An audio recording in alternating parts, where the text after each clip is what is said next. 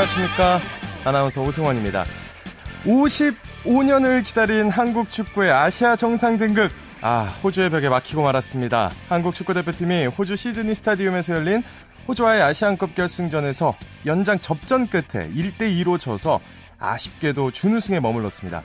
자, 하지만 우리 선수들 정말 잘했는데요. 끝까지 최선을 다한 우리 선수들에게 정말 큰 박수를 보냅니다. 자, 토요일에 함께하는 스포츠 스포츠. 먼저 조금 전 끝난 아시안컵 축구 소식부터 자세히 살펴보겠습니다. 베스트 11의 손병아 기자와 함께합니다. 안녕하세요. 네, 안녕하세요. 네, 정말 아쉽습니다. 준우승에 머물렀어요. 네. 말 그대로 정말 아쉬운 패배였습니다. 네. 예, 한국 축구대표팀 오늘 저녁 6시 호주 시드니에서 열린 2015 호주 아시안컵 결승전에서 개최국 호주에 연장 접전 끝에 1대2로 석패하면서 55년 만에 우승 달성에 실패했습니다. 이 한국은 0대1로 뒤지던 후반 종료 직전 손흥민 선수가 극적으로 동점골을 넣는 등 분전했지만 연장 전반 15분 통안의 결승골을 허용하면서 1대2로 무릎을 꿇고 말았습니다. 네, 연장전까지 가는 대접전이었는데 주요 상황 좀 정리해 주시죠.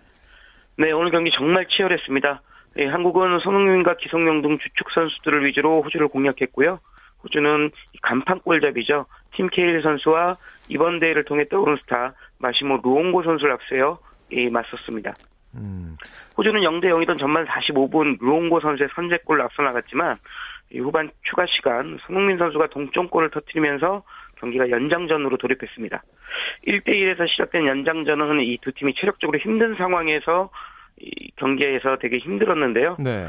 연장 전반 15분 호주의 제임스 트로이시 선수가 결승골을 넣으면서 2대1 호주의 승리로 마무리됐습니다. 네, 슈텔리케 감독 두 가지 포지션에서 변화를 주고 나왔잖아요. 네. 이 슈틸케 감독은 호주전에서 그동안 중앙 미드필더로 출전한 박주호 선수를 왼쪽 측면 미드필더로 출전시켰고요. 예. 이 중앙 수비수였던 장현수 선수를 중앙 미드필더로 배치하는 다소 파격적 용병수를 보였습니다. 이유는 호주의 오른쪽 측면 공격이 날카롭기 때문에 이 박주호 선수로 하여금 보다 앞선에서 차단하기 위함, 위함이었는데요. 음. 이 슈틸리케 감독의 이 용병수는 좀 적중해서 호주의 측면 공격이 오늘 경기에서는 위력을 발휘하지 못했습니다. 네. 그, 그리고 또 종료 직전이죠. 또 한 번 예상을 깨는 용병수를 보여줬어요. 네, 맞습니다. 슈틸케 감독 0대1로 뒤지고 있던 후반 말미죠. 이 중앙 수비수 김주영 선수를 투입했는데요. 이 지고 있는 상황에서 또 한 명의 중앙 수비수를 넣어 조금 의아했습니다. 음. 그러나 김주영 선수가 들어가면서 골 넣는 수비수로 유명한 이 곽태희 선수가 전반 공격수로 자리를 옮기는 또 한 번의 파격적 용병술이 나왔습니다. 결과적으로 이 용병술도 빛을 봤는데요. 한국은 곽태희 선수가 전진 배치된 후 이 후반 추가 시간에 극적으로 동점골을 터뜨리면서 승부를 연장전으로 끌고 가는데 성공했습니다. 네. 또 손흥민 선수가 후반 종료 직전에 넣은 동점골이 의미가 있는 골이라면서요? 네, 맞습니다. 손흥민 선수 이 경기에서 이 정말 극적인 동점골을 터뜨렸습니다. 이 골은 손흥민 선수의 이번 대회 3호 골이자 한국의 아시안컵 통산 100호 골이기도 했습니다. 예.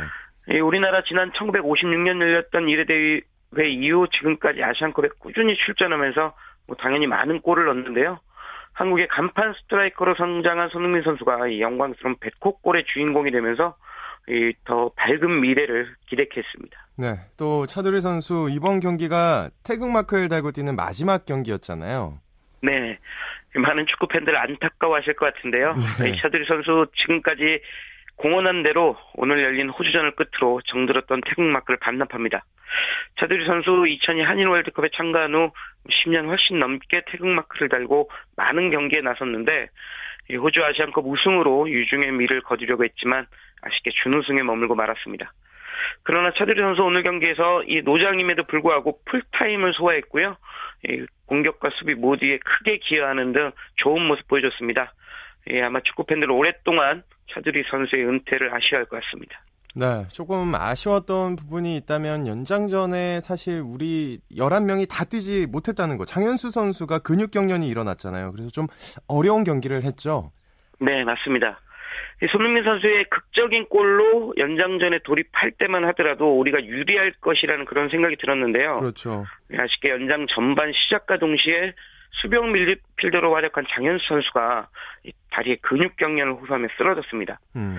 장현수 선수 응급 처치를 받고 다시 일어서긴 했지만 계속 경련이 올라오는 바람에 제대로 뛰지 못하는 그런 아쉬운 상황이 발생했는데요. 그래도 뭐 끝까지 이를 악물고 뛰면서 보는 이제 마음까지 좀 안타깝게 만들었습니다. 네. 아, 연장 전반 말미에 이제 결승골을 허용해서 정말 아쉬웠는데 김진수 선수 빌미를 좀 제공했다고도 할 수 있지만 그래도 이정엽 선수와 더불어서 이번 대회 정말 잘해준 선수들 중에 하나잖아요. 아 물론입니다. 네. 김진 선수 이번 대회에서 뭐 손흥민 선수, 이정엽 선수 뭐 이런 주축 선수들도 함께 정말 좋은 활약 보여줬습니다. 우리 대표팀 왼쪽 측면 수비수로 활약한 김진 선수는 왕성한 체력, 탁월한 축구 센스, 그리고 탄탄한 수비력을 두루 선보이며 우리나라가 결승까지 오르는데 혁혁한 공을 세웠습니다. 네. 오늘 호주전에서도 만점에 가까운 플레이를 펼쳤는데요. 말씀하신 것처럼 연장 전반 15분 이 호주 선수에게 단 한 번 돌파를 허용한 것이 뭐 오게티라고 할 수는 있겠지만 그래도 제목을 100% 이상 해줬다고 할 수 있겠습니다. 네. 자, 아쉽게도 55년 만에 우승 도전은 실패로 끝났는데 우리 축구 대표팀 다음 일정이 어떻게 되나요? 네, 55년 만에 우승 도전을 이 마지막 한 걸음을 남겨놓고 떼지 못한 대표팀 우리 시간으로 내일 오후 4시 5시 40분 인천국제공항을 통해 귀국할 예정입니다. 네. 유럽과 중동에서 뛰는 선수들은 시드니에서 곧장 소속팀으로 합류하고요. K리그 소속팀 중 이 해외 전지훈련 전지훈련 중인 팀에 뛰는 선수들도 바로 소속팀으로 복귀합니다. 내일 귀국은 슈틸리케 감독과 코칭 스태프 그리고 이 국내에 있는 팀으로 합류하는 이정협 선수 등 일부만 하게 되는데요. 55년 만에 도전은 비록 성공적으로 끝을 맺지 못했지만 앞으로 축구 경기는 많이 열립니다.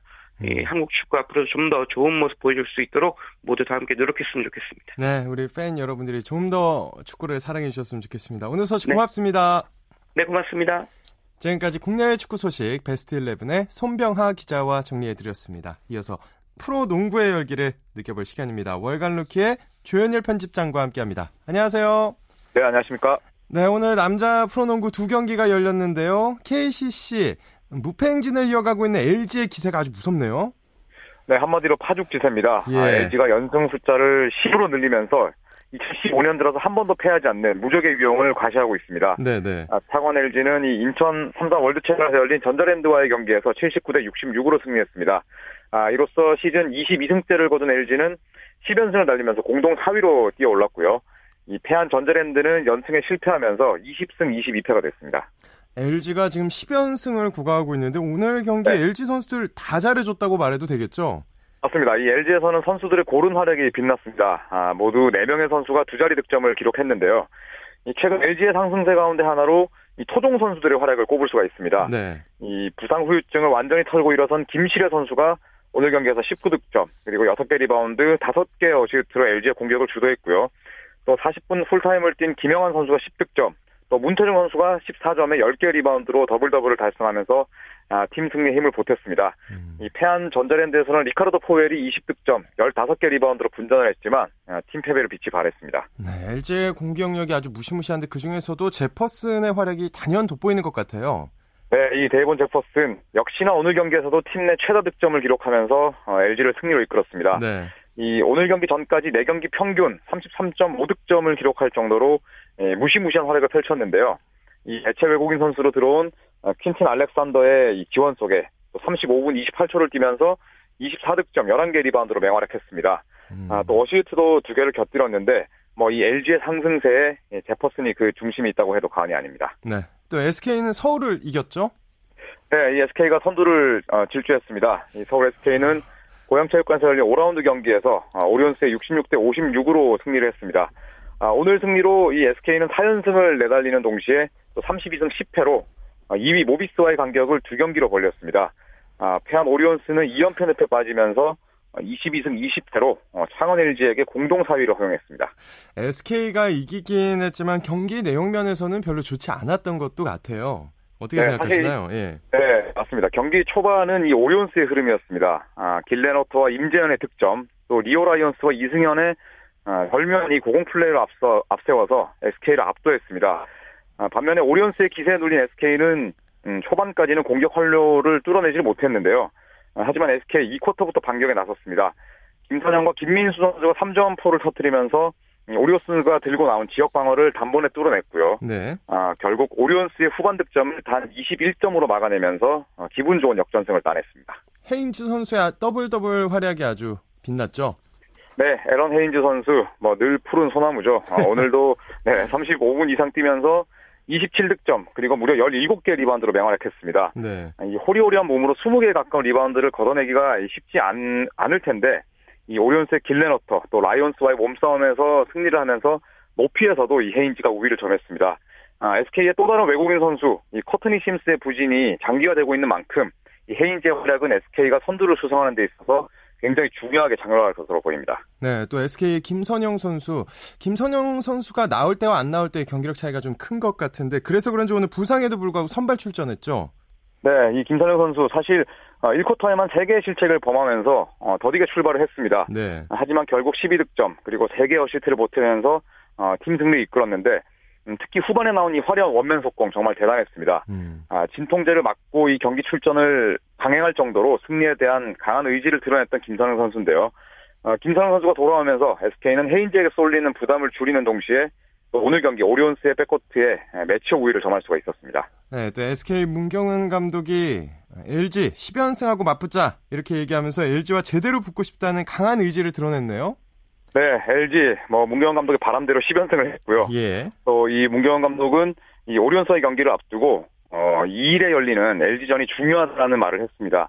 아, 이 창원 LG와의 경기를 잡아낸다면 또 정규리그 우승에 한 발 가까워질 수 있다는 뜻으로 풀이할 수가 있는데 예. 아, 문경원 감독은 이 필승 의지로 오늘 경기에서 어, 김선영 선수를 복귀시켰고 또 10연승을 달리고 있는 LG전을 앞두고는 어, 얼마 전에 탈장 수술을 받은 이 박상호 선수까지 대기시킬 예정이라고 했습니다. 어. 뭐 프로농구 팬이라면 이 경기를 놓쳐서는 안 될 것 같습니다. 그렇군요.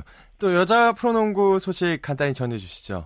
네, KB 스타즈가 높이와 스피드의 조화를 앞세워서 어, 이 KDB 생명을 79대 72로 꺾었습니다.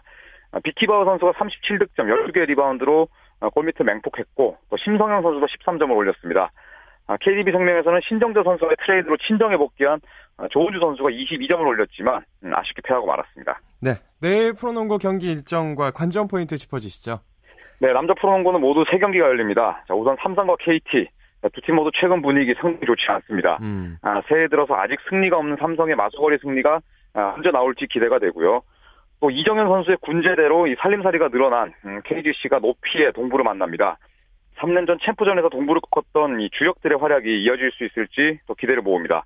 아, 또 KCC와 모비스의 만남, 이 하승진과 리카르도 라틀리프의 골밑 대결에 따라서 어, 결과가 달라질 것으로 보이고요. 또 여자 프로농구 1위를 달리고 있는 우리은행과 또 2위 신한은행의 상위권 맞대결도 어, 많은 관심을 모으고 있습니다. 야, 특히 여자 프로농구 완전 빅매치가 예정돼 있네요. 네, 이것도 놓쳐서는 안, 되, 안 됩니다. 네, 네, 오늘 소식 고맙습니다. 네, 감사합니다. 지금까지 프로농구 소식 월간 루키의 조현일 편집장과 정리해드렸습니다. 쳤다 하면 홈런이고 슛 골이고 각본 없는 한편의 드라마. 그것이 바로 그것이 바로 손에 잡힌 우승 트로피. 목에 걸린 그 배달 너와 내가 하나 되는.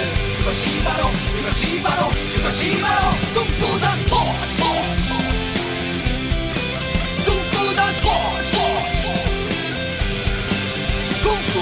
스포츠 이어서 프로 배구 소식 정리합니다. 마이데일리의 강산 기자 연결합니다. 안녕하세요. 네, 안녕하세요. 네, 프로배구 V리그 오늘 대한항공과 LIG 한 경기가 열렸는데 대한항공이 2연승에 성공했네요. 네, 오늘은 남자부 한 경기가 열렸는데요. 예. 대한항공이 연승 행진을 이어갔습니다. 대한항공은 인천 계양체육관에서 열린 홈 경기에서 LIG 손해보험을 세트스코어 3대 1로 꺾고 단독 3위를 유지했습니다. 1세트에서 외국인 선수가 아주 팽팽하게 맞섰죠? 네, 오늘 1세트가 승부의 분수령이었는데요. 대한항공 외국인 선수 마이클 산체스와 LIG 토마스 에드가의 화력 대결이 돋보였습니다. 1세트 산체스는 13득점 공격 성공률 55%, 에드가는 15득점 공격 성공률 73%를 기록하면서 에이스로서 존재감을 입증했습니다. 결국 마지막에 웃은 건 산체스였는데요. 28대 27 상황에서 서브 득점을 올리면서 1세트를 가져오는데 아주 큰 몫을 했습니다. 네.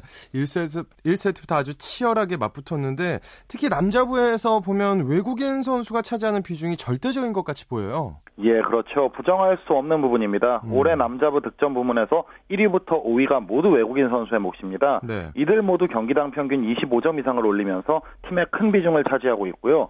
외국인 선수 케빈이 부진한 현대캐피탈이 시즌 내내 중위권에 머물고 있는 것만 봐도 잘 알 수 있죠. 네. 자, 올 시즌에도 외국인 선수들의 성적이 압도적이죠? 네, 그렇습니다. 남자부 득점 순위 1위부터 5위까지 외국인 선수들이 자리를 잡고 있는데요. 삼성화재 레오, OK저축은행 시몬, 대한항공 산체스, LIG 에드가 그리고 한국전력 주리치 순입니다. 음. 7개 구단 외국인 선수 중 5명이 득점 순위 상위권을 지키고 있습니다. 이들 중 3년째 한국에서 뛰고 있는 레오는 올해도 경기당 평균 38득점에 압도적인 활약을 보여주고 있죠. 그렇군요. 자, 대한항공과 LIG 경기 얘기 계속 해볼게요. 오늘 경기에 아주 역전의 재역전을 거듭할 정도로 팽팽했죠? 네, 3세트를 제외하면 매 세트 2점 차이의 명승부였습니다. 3세트부터 LIG가 완전히 페이스를 찾으면서 치고 올라오기 시작했고요. 4세트한테 16대 13까지 앞서 나가면서 5세트까지 승부가 이어지는 게 아닌가 했습니다. 네. 하지만 대한항공은 산체스가 부진하자 곽승석의 공격과 전진용의 블로킹이 터지면서 다시 흐름을 찾아왔고요. 결국 3대1 승리로 오늘 경기를 끝낼 수 있었습니다. 네, 대한항공의 레프트 곽승석 선수 자신의 존재감 오늘 확실하게 드러냈죠? 네, 곽승석의 활약 정말 대단했습니다. 3세트 이후 산체스의 부진을 완벽하게 메워줬는데요. 18득점에 공격 성공률 65.21%로 제 몫 이상을 해냈고요. 본연의 업무인 리시브에서도 양팀 통틀어 가장 많은 52개를 책임졌습니다. 그야말로 공수 양면에서 살림꾼 역할을 제대로 해냈습니다. 네, 남자 프로배구 순위 짚어주시죠. 네, 승점 56점의 삼성화재가 여전히 단독 선두고요. 승점 52점인 OK저축은행이 2위로 선두를 쫓고 있습니다. 43점의 대한항공이 3위, 39점인 한국전력이 4위고요. 37점인 현대캐피탈이 5위입니다. 오늘 패한 LIG는 승점 23점으로 6위, 승점 11점의 우리카드가 최하위인 7위입니다. 네, 오늘 경기는 없었지만 여자 프로배구 순위도 알려주시죠. 네, 여자분은 특히 2, 3위 싸움이 치열한데요. 예. 9연승 중인 도로공사가 승점 43점으로 선두를 달리는 가운데 승점 37점인 현대건설, 36점의 IBK 기업은행이 2위와 3위입니다. 승점 29점인 한국생명이 4위로 뒤를 쫓고 있고요. GS칼텍스가 22점으로 5위, 승점 16점의 KGC 인삼공사가 6위입니다. 네. 프로배구 V리그 내일 경기 일정과 관전 포인트 알려주시죠. 네, 내일은 남자부 한국전력과 삼성화재, 여자부 현대건설과 KGC 인삼공사가 맞대결합니다. 주목을 끄는 건 남자부 경기인데요. 한국전력은 플레이오프 안정권에 들어가기 위해, 삼성화재는 2위 OK저축은행의 선두 추격을 따돌리기 위해 양팀 모두에게 매우 중요한 경기입니다. 네. 최근 세 차례 맞대결에서는 삼성화재가 모두 이겼지만 음. 한국전력은 올 시즌 삼성화재를 한 차례 잡아낸 적이 있고요. 요즘 상승세, 상승세가 워낙 좋기 때문에 쉽게 물러나진 않을 것으로 보입니다. 삼성화재로선 두 경기 출전 정지 징계를 받은 이선규의 공백을 어떻게 메우느냐가 관건이라고 할 수 있죠. 네, 오늘 소식 고맙습니다. 네, 감사합니다. 지금까지 프로배구 소식 마이데일리의 강산 기자와 정리해드렸습니다. 자, 이어서 한 주간의 해외 스포츠 소식 정리합니다. 월드 스포츠. 오늘 영암, 연합뉴스 영문뉴스부의 유지호 기자와 함께 합니다. 안녕하세요. 네, 안녕하십니까. 네, 세리나 윌리엄스가 마리아 샤라포바를 꺾고 호주 오픈 여자 단식 우승을 차지했네요. 네, 그렇습니다. 세계 1위 윌리엄스는 아, 세계 2위에 올라있는 샤라포바를 세트 스코어 2대 0으로 제압하면서 통산 19번째 그랜드슬램 대회 우승을 달성했습니다. 어, 이로써 프로들의 메이저 출전이 허용된 오픈 시대 후 여자 선수 역대 메이저 우승 2위에 올랐는데요. 어, 슈테피 그라프 선수가 22번 우승으로 아직까지 1위를 달리고 있습니다. 음. 이전까지 세리나 선수는 마르티나 나브라틸로바 또, 크리스 에버트와 공동 2위를 차지하고 있었습니다. 어, 호주 오픈에서는 2003년과 2005년, 2007년, 2009년, 2010년에 이어서 여섯 번째 우승이고요. 또 작년 US 오픈 후 두 개 대회 연속 메이저 우승을 달성하게 됐습니다. 어, 윌리엄스는 1세트 샤라포바의 첫 서브 게임부터 따오며 기선을 제압했고요. 또 윌리엄스가 3대2, 게임 스코어 3대2로 앞선 가운데 음, 비록 경기가 잠시 중단이 됐지만 어, 흐름을 잃지 않고 1세트를 6대3으로 가져갔습니다. 2세트에서는 윌리엄스가 연거푸 서브 에이스를 기록하면서 또 기, 어, 앞서 나갔고요. 또 샤라포바가 매치 포인트 위기를 넘기고 타이브레이크까지 몰고 왔지만 결국 윌리엄스의 승리로 마무리가 됐습니다. 네. 남자 단식 결승은 어떻게 됐나요? 네, 남자 단식 결승 내일 저녁에 열리는데요. 세계 1위 노박 조코비치와 어, 또 세계 6위 앤디 머레의 대결로 압축이 됐습니다. 네. 조코비치는 2년 만에 우승을 노리게 됐고요. 준결승에선 지난해 우승자 스탄 바브린카를 5세트 접전 끝에 제압했습니다. 어, 앤디 머레이는 4강에서 토마스 베르디흐를 꺾고 생애 첫 호주 오픈 제패를 노리는데요. 앤디 머리 선수는 2010년과 11년 또 13년에 준우승을 차지했는데 이중 2011년과 13년 결승에서는 조코비치한테 패한 바 있습니다. 음. 앤디 머리 선수 지금까지 두 번의 메이저 대회 우승을 했는데요. 2012년 US 오픈과 2014년 윈블던인데 사실 이 두 대회에서는 모두 결승에서 조코비치를 상대로 우승한 적이 있습니다. 네, 아주 접전이 되겠네요. 네, 남자 장대 높이 뛰기의 전설이죠. 세르게이 부부카가 국제 육상경기연맹 회장 선거에 출마한다고 발표했다면서요? 네, 현재 국제육상경기연맹 IAAF 부회장인 부부카는 아, 우리 시간 목요일 출마를 선언했는데요. 이로써 또 한 명의 육상 전설인 세바스찬 코어트 현 부회장과 세계 육상 수장 자리를 놓고 경쟁하게 됐습니다. 세바스찬 코는 지난 11월 이미 출마를 선언했었죠. 어, 부부카는 현역 시절 세계 기록 35번이나 갈아치운 장대 높이 뛰기 최고의 스타였습니다. 세계 선수권 6연패를 달성했고요. 또 94년생 실외 세계 기록인 6m 14cm는 아직도 깨지지 않고 있습니다. 네. 우리나라 팬들에게는 88년 서울올림픽에서 금메달을 딴 것으로 또 유명하죠. 어, 세바스찬 코는 중장거리 트랙 스타로 1980년과 84년 올림픽 1500m 2연패에 성공했었습니다. 음. 세계 기록은 12번 갈아치웠습니다. 어, 세바스찬 코는 은퇴 후에는 포칭전가라도 성공했는데요. 2012년 런던 올림픽 조직위원장을 맡았고 현재는 영국의 올림픽위원회 위원장으로 재임하고 있습니다. 네, 북한 쌍둥이 마라톤 자매 중 한 명이죠. 김혜경 선수 아시아 선수권에서 우승을 했죠. 네, 김혜경 선수는 홍콩에서 열린 아시안 선수권을 겸한 이 스탠다드 차타드 홍콩 마라톤에서 깜짝 우승을 차지했는데요. 2시간 31분 46초의 기록으로 1위에 올랐습니다. 에티오피아의 메스케렘 아세파가 33분 57초로 2위를 차지했는데요. 아시안 선수만 놓고 보면 역시 북한의 김민경 선수가 2위였는데 김혜경과는 5분 가까이 차이가 났습니다. 국제육상연맹 홈페이지는 김혜경의 우승 소식이 놀랍다고 전하면서 이 선수를 올여름 세계 육상 선수권대회 다크호스로 지목하기도 했는데요. 네. 북한 출신으로 세계 선수권에서 메달을 딴 선수는 99년 여자 마라톤 우승자 정성옥이 마지막입니다. 어, 김혜경은 언니 김혜성과 짝을 이뤄서 2013년 세계대회 출전해서 단체전 우승도 이끌었고요. 작년 인천 아시안게임에서는 김혜경 선수가 7위, 김혜성 선수가 9위에 오른 바 있습니다. 도핑 파문으로 몰락한 사이클 스타죠 랜스 암스트롱. 과거로 돌아가도 금지 약물을 썼을 것이다. 이렇게 말을 했다고요? 네, 암스트롱이 최근 영국 BBC 방송과 인터뷰에서 이같이 밝혔는데요. 그가 선수 생활하던 시기에는 도핑이 워낙 만연했기 때문에 다른 선수들과 마찬가지로 약물을 사용했을 것이라는 설명입니다. 예. 다만 그가 올해 경주에 나간다면 금지 약물에 손대지는 않을 것이라고 했는데요. 암을 극복하고 7회 연속 투르 드 프랑스 우승을 차지하면서 영웅으로 칭송받았던 암스트롱이지만 이 약물 사용이 밝혀진 후에는 영구 제명 처분을 받고 그동안 모든 수상 기록까지 박탈당한 적이 있었습니다. 음. 암스트롱은 과거를 회상하면서 당시 좋지 않은 시기에 나쁜 결정을 내렸다고 했는데요. 이 결정이 가져온 추락이 굉장히 가혹하고 또 자신의 인내심을 요구했다고도 말했습니다. 어, 2013년 1월 미국의 오프라 윈프리 토크쇼에서 자신 도핑을 시인했는데요. 이번 BBC 인터뷰는 이 2년 만에 처음 방송 출연이었습니다. 네. 그런 인터뷰에서 자신이 다, 시암 자선단, 자선단체 활동 등을 할 수 있도록 세상이 용서를 해줬으면 좋겠다는 바람도 내비쳤습니다. 그래서 그런가요? 전 국제 사이클 연맹 회장은 암스트롱이 마녀 사냥의 희생양이다 이렇게 평가를 했나요? 네, 팻 맥퀘이드 전 국제 사이클 연맹 UCI 회장은 역시 BBC와 인터뷰에서 이 암스트롱이 만들어진 희생양이고 그 약물 파문 이후 마녀 사냥이 시작됐다고 말했는데요. 음. 맥퀘이드 회장은 재임 기간인 2012년 10월 암스트롱의 투르 드 프랑스 우승 기록을 박탈하고 영구 제명도 한 적이 있습니다. 어, 그 전에 미국 반도핑 기구가 암스트롱의 국제 그 금지 약물 사용 사실을 입증하는 보고서를 낸 바 있는데요.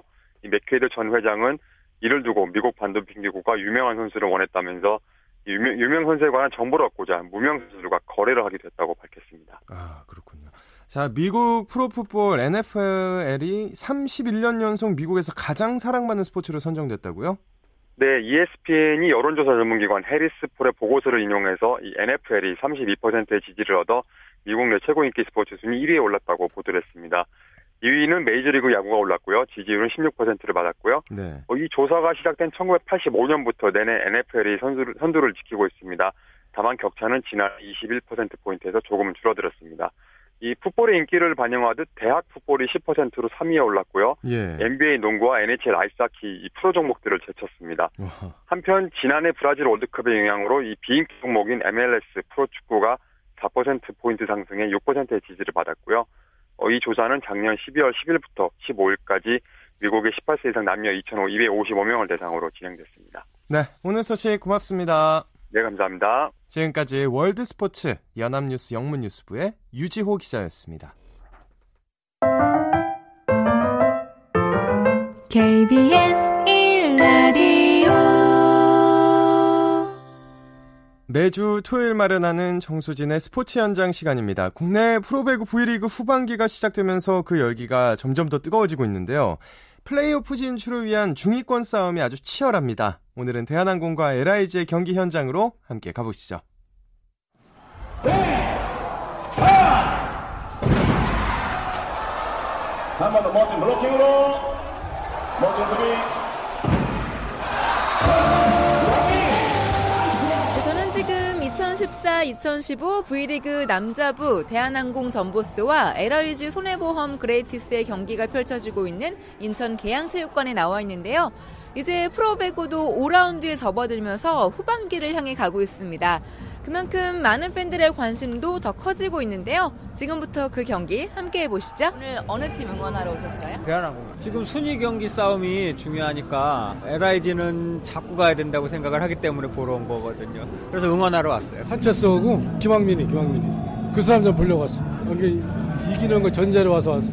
그러니까 꼭 대한항공 이겨서 플레이오프 올라가서 결승전까지 갔으면 좋겠어. LIG요. 지난번에 현대캐피탈이랑 경기할 때 아쉽게 어, 좀 배를 당했기 때문에 이번에 대한항공하고 할 때는 기분 좋게 3대 0으로 이겨서 팬들도 선수들 기분 좋은 하루가 됐으면 좋겠습니다. 대한항공 이제 5라운드 첫 시작이고 지금 3등이잖아요. 근데 4등이랑 1점 차이도밖에 안 나고 플레이오프 올라가려면 4등이랑도 점수 많이 차이 나야 되니까 중요한 경기라고 생각합니다. 대한항공이요.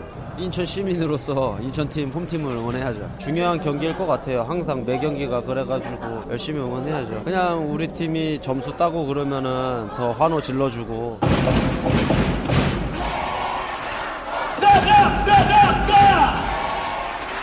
대한항공 측에서 학생에 대한 비등 판독을 요청하였습니다. 판독 결과 50으로 판독되었습니다. 1세트는 듀스까지 가는 접전 끝에 대한항공이 가져갔고요. 2세트도 양 팀의 접전이 이어지면서 결국 2세트도 대한항공이 가져갔습니다.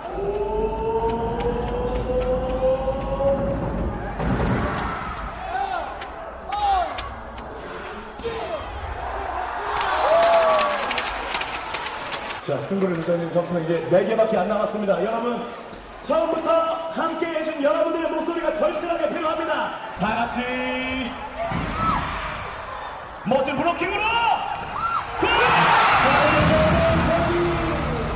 3세트는 LIG가 따내면서 승부를 4세트로 이어갔는데요. 접전이 이어진 4세트 끝에 우승 건 대한항공이었습니다. 대한항공은 세트 스코어 3대 1로 5라운드 첫 경기에서 승리를 거두면서 2연승을 달렸는데요. 대한항공의 김종민 감독과 곽승석 선수 함께 만나보시죠. 시합 내용은 그렇게 썩 좋지 않았어요.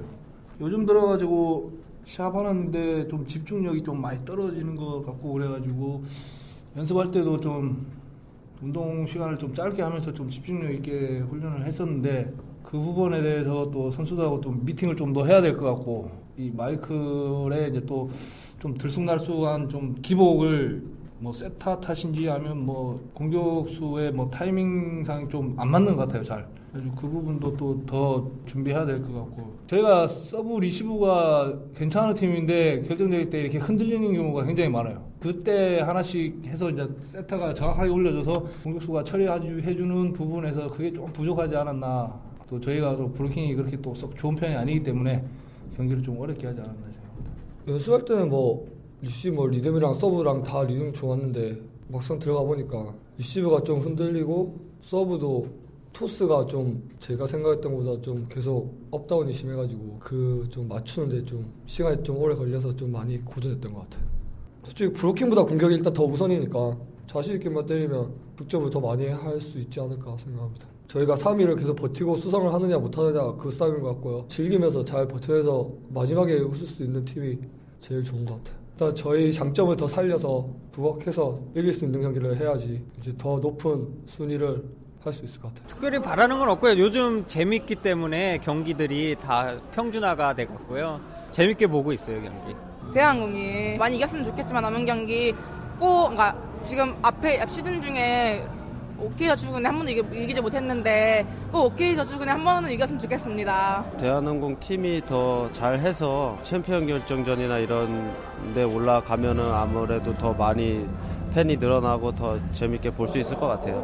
좀 더 잘하면 좋을 것 같아요. LIG 팬들은 아마 좋은 성적을 기대하는 마음도 있겠지만 그냥 그 코트 안에서 열심히 뛰어주는 그 모습을 더 많이 기대하는 것 같아요. 해마다 팀에 항상 부상자도 있었어가지고 올해 이번 시즌은 아무도 부상당하지 않고 계속 이기는 경기를 해주면 좋겠지만 그렇지 않다 하더라도 재밌는 경기 보여주면 좋겠어요. 앞으로 2014-2015 V리그의 판도가 어떻게 될지 귀추가 주목됩니다.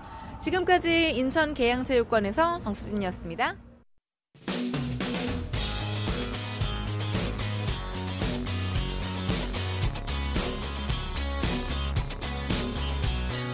따뜻한 비판이 있습니다. 냉철한 분석이 있습니다. 스포츠 스포츠 스포츠 세계의 라이벌을 집중 조명하는 시간, 스포츠 라이벌의 세계 시간입니다. 매주 토요일 만나고 있는데요. 한겨레 신문 김동훈 기자와 함께합니다. 안녕하세요. 예, 안녕하세요. 오늘도 지난주에 이어서 프로농구 이승현 선수와 김준일 선수의 라이벌 관계를 계속 소개해 주시는 거죠? 예, 그렇습니다. 친구이자 라이벌, 그리고 올 시즌 프로농구 신인왕을 놓고 다투고 있는 고양 오리온스 이승현 선수, 그리고 서울 삼성 김준일 선수 두 슈퍼루키를 지난주에 이어서 오늘도 계속 소개해 드리겠습니다. 네. 두 선수가 드디어 4학년 때 대학농구리그 챔피언 결정전에서 맞붙었는데 아주 재밌었다면서요? 그렇습니다. 작년 9월이니까 불과 넉 달 전 얘기입니다. 네. 어, 연수대학교는 시즌 도중에 정재근 감독에서 은희섭 감독으로 교체가 되는 어떻게 보면 좀 그 아픔을 겪었는데요. 그쵸. 하지만 경희대를 4강 플레이오프에서 2연승으로 꺾고 분위기를 빠르게 수습을 했습니다.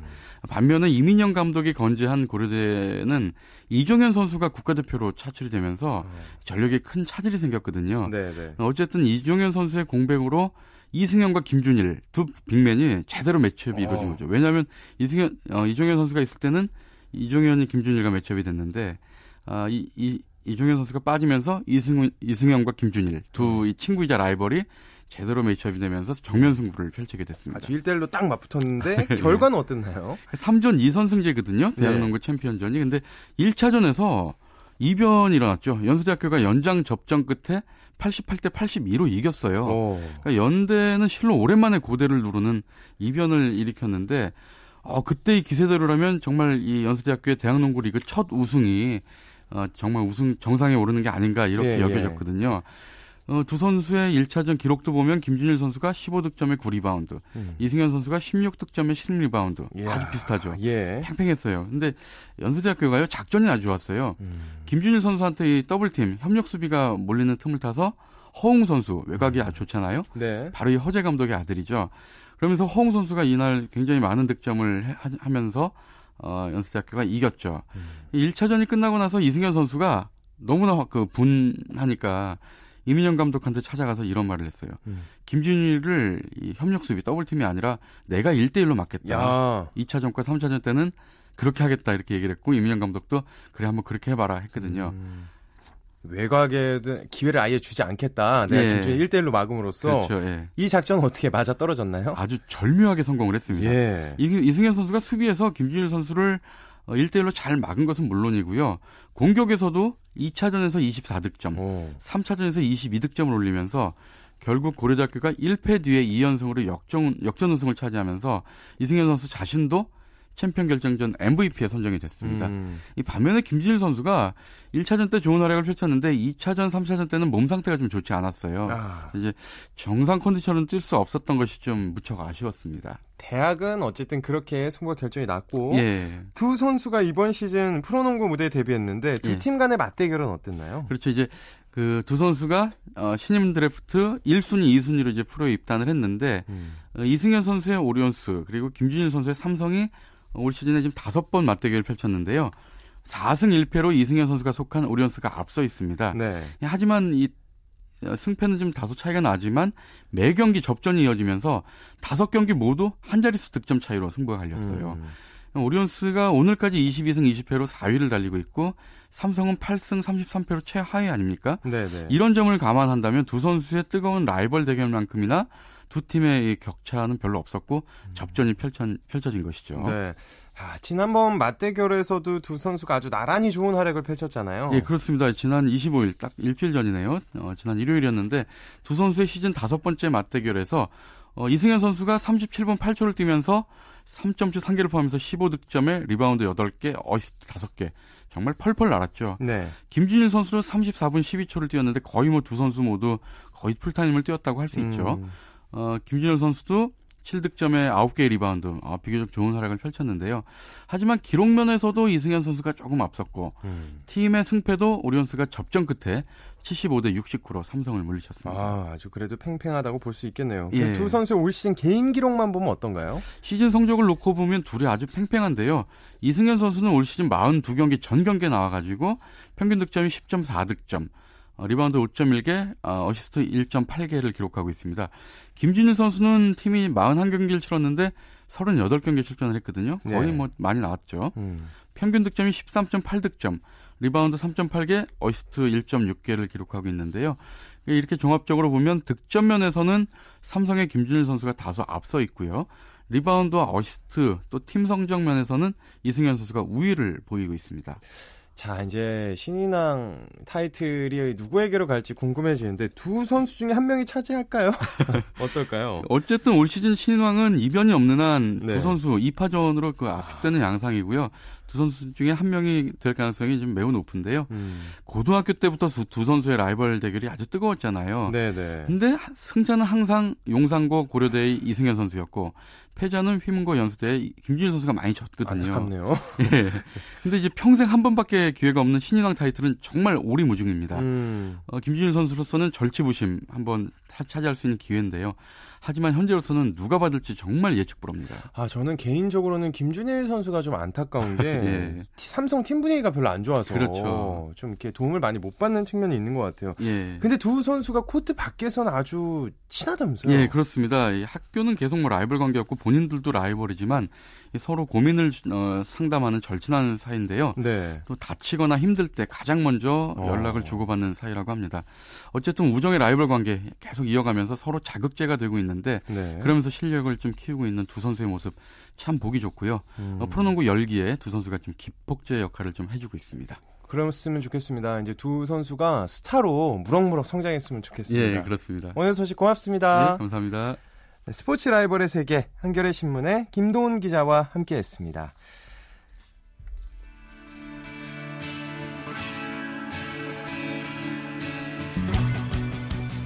스포츠 스포츠 오늘 준비한 소식 여기까지입니다. 함께 해주신 분들 고맙습니다. 내일 다시 찾아오겠습니다. 스포츠 스포츠